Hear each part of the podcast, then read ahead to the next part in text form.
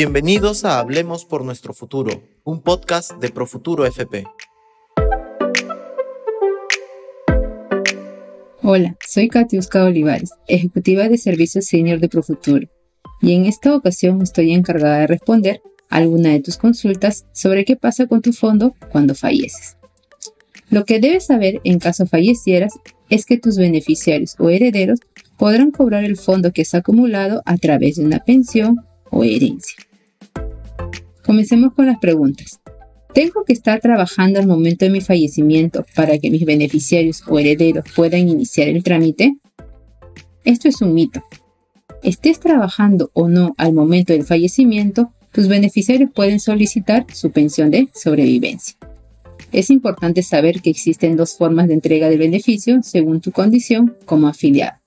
Si eres afiliado activo, es decir, que al momento de fallecer no estés recibiendo algún tipo de pensión, se puede otorgar la pensión de sobrevivencia o herencia según sea el caso. Si estás recibiendo pensión de jubilación o invalidez, se entregará la pensión de sobrevivencia a cada beneficiario de acuerdo a la modalidad de pensión elegida. ¿Quiénes son mis beneficiarios?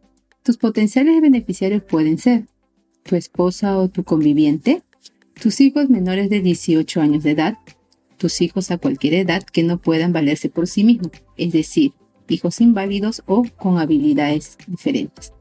Tus hijos que a la fecha de fallecimiento sean menores de edad y continúen sus estudios.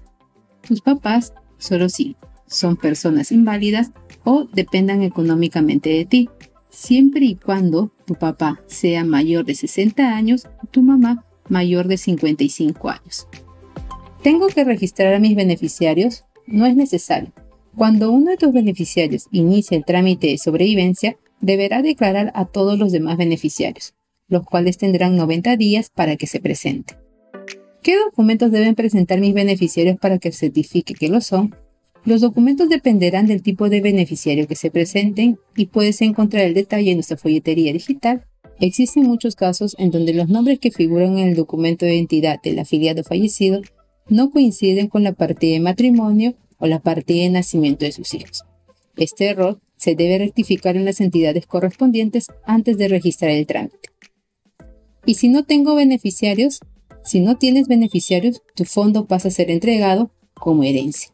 Pero, ¿quiénes son considerados mis herederos? Existen dos situaciones.